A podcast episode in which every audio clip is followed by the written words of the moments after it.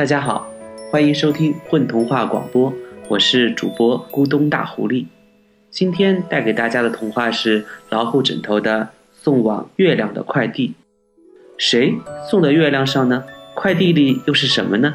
如果你想知道答案，就请接着往下听吧。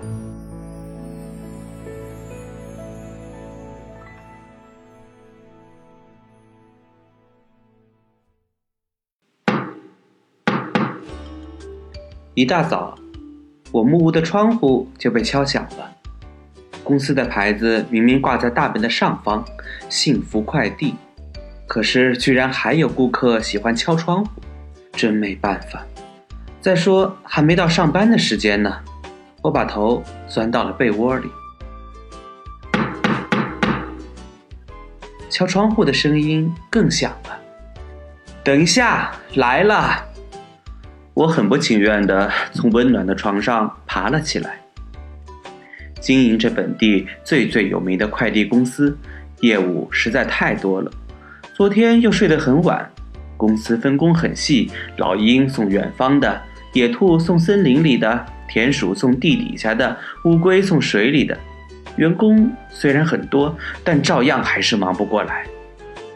另外还有一些高难度的快递，作为老板兼首席快递员，又是户外高手，本人就要亲自出马。昨天刚送了一个神秘的小包裹给大海深处的大白鲨，寄信人是荷花池塘里的小鲤鱼。说实在的，潜到水底后看到那么凶猛的大白鲨，我还真有点害怕。但是他收到的那个小包裹时，凶凶的脸上突然露出的幸福神情，实在让人感动，还有一点点自豪，这是我热爱自己职业的一个重要理由。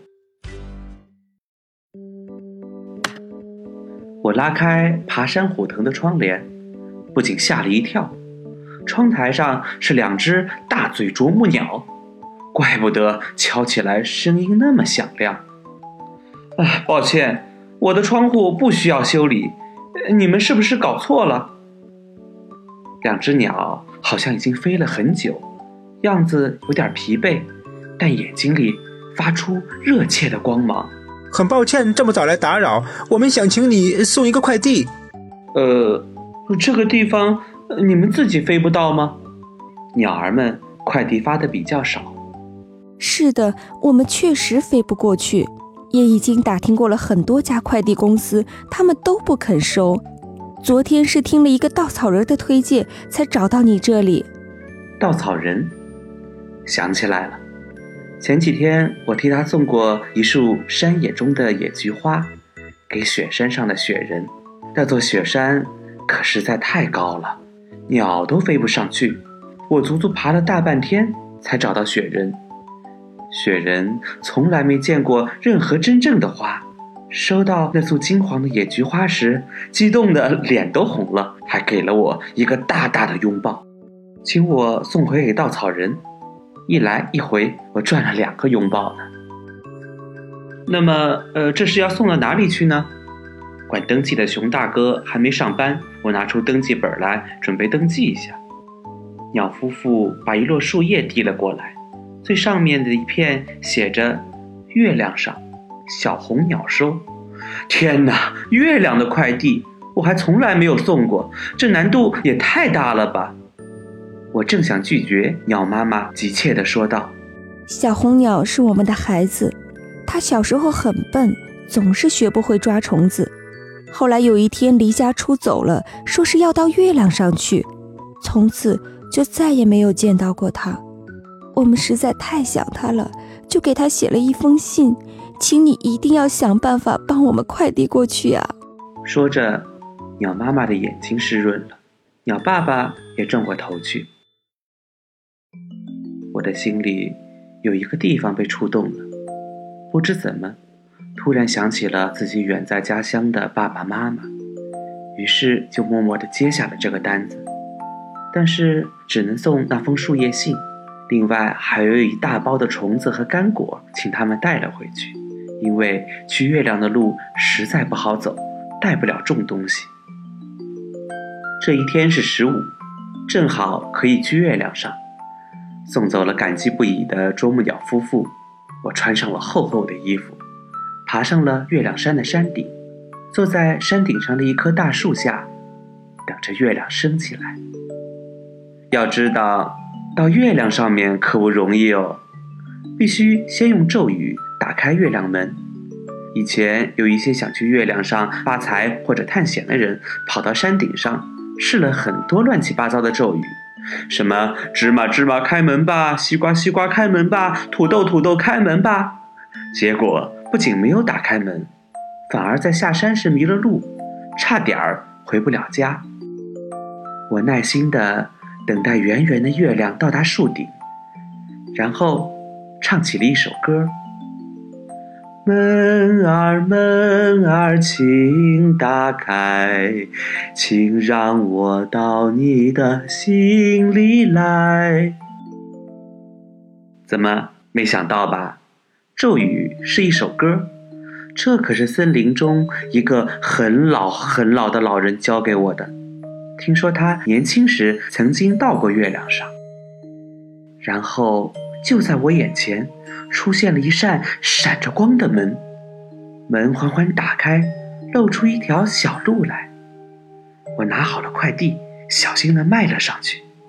路开始是绿的，像走在毛茸茸的草地上，走着走着就慢慢变成了淡淡的金黄色，像是走在沙滩上。快到路的尽头了，前面是一条河，河对岸又是一扇闪光的门，我施展跳远冠军的本领，一路助跑冲了过去。到达对岸的时候，我还差一点点，简直太惊险了。不过双手刚好了抱住一棵树的树干，没有掉下去，总算安全的到达了。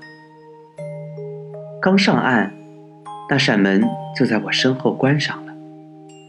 眼前是一片美丽的花园，开满了金黄色的花朵，每一朵花都有五个花瓣，像星星一样。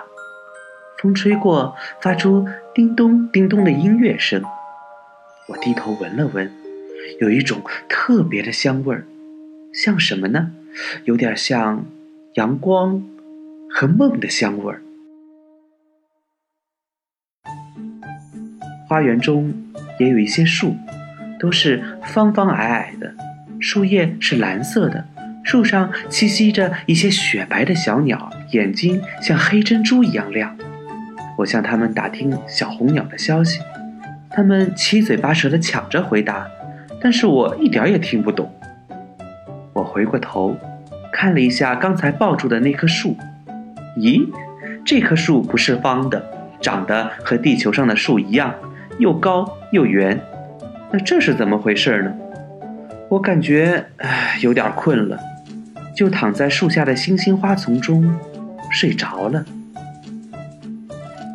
等我醒来的时候，一眼就看到在高高的树上有一只红的像火焰一样的小鸟，是不是它呢？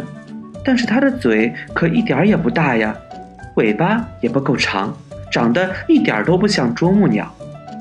我拿出信来问小红鸟，呃，我这里有一个快递，是送给月亮上的小红鸟的，呃，请问你认识它吗？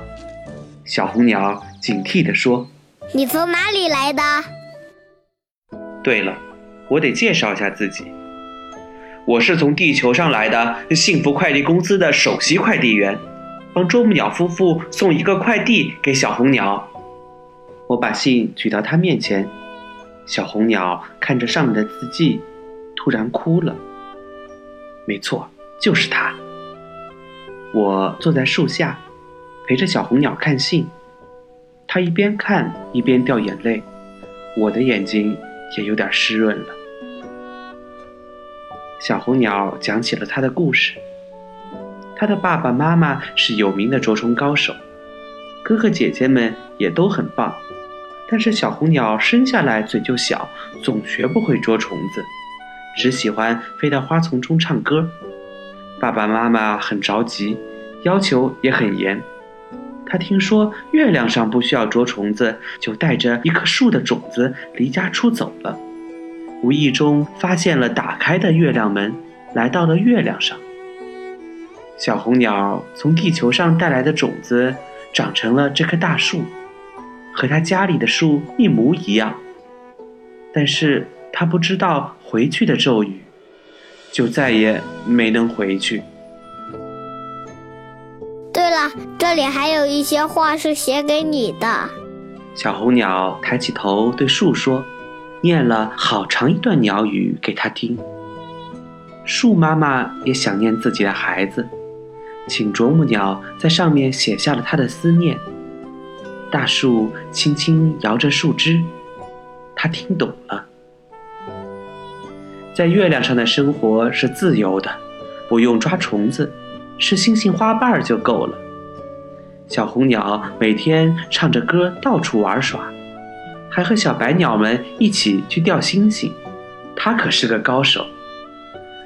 钓到星星以后，剥掉外皮，里面就是星星种子，种下去可以长出美丽的星星花来。但是小红鸟有点失望，大家都说星星花是最幸福的花，我有一花园的星星花，可我怎么一点也不幸福呢？这个问题我可没法解答，但是我可以帮他快递东西回去。你有什么要捎回去的吗？不太重的。小红鸟想了一下，我想捎点星星种子给爸爸妈妈。他来到树下，用爪子刨开一个小洞，在洞里找了半天，最后生气地跺着脚说，又被偷走了，这帮可恶的家伙！能带来幸福的星星种子被谁偷走了呢？还能找回来吗？请继续收听下集。大家好，我是吴宇森，故事里的啄木鸟爸爸。Hello， 大家好，我是小原子，我是今天故事中的啄木鸟妈妈。大家好，我是程程，在今天的故事里，我扮演的是小红鸟。希望大家喜欢，谢谢。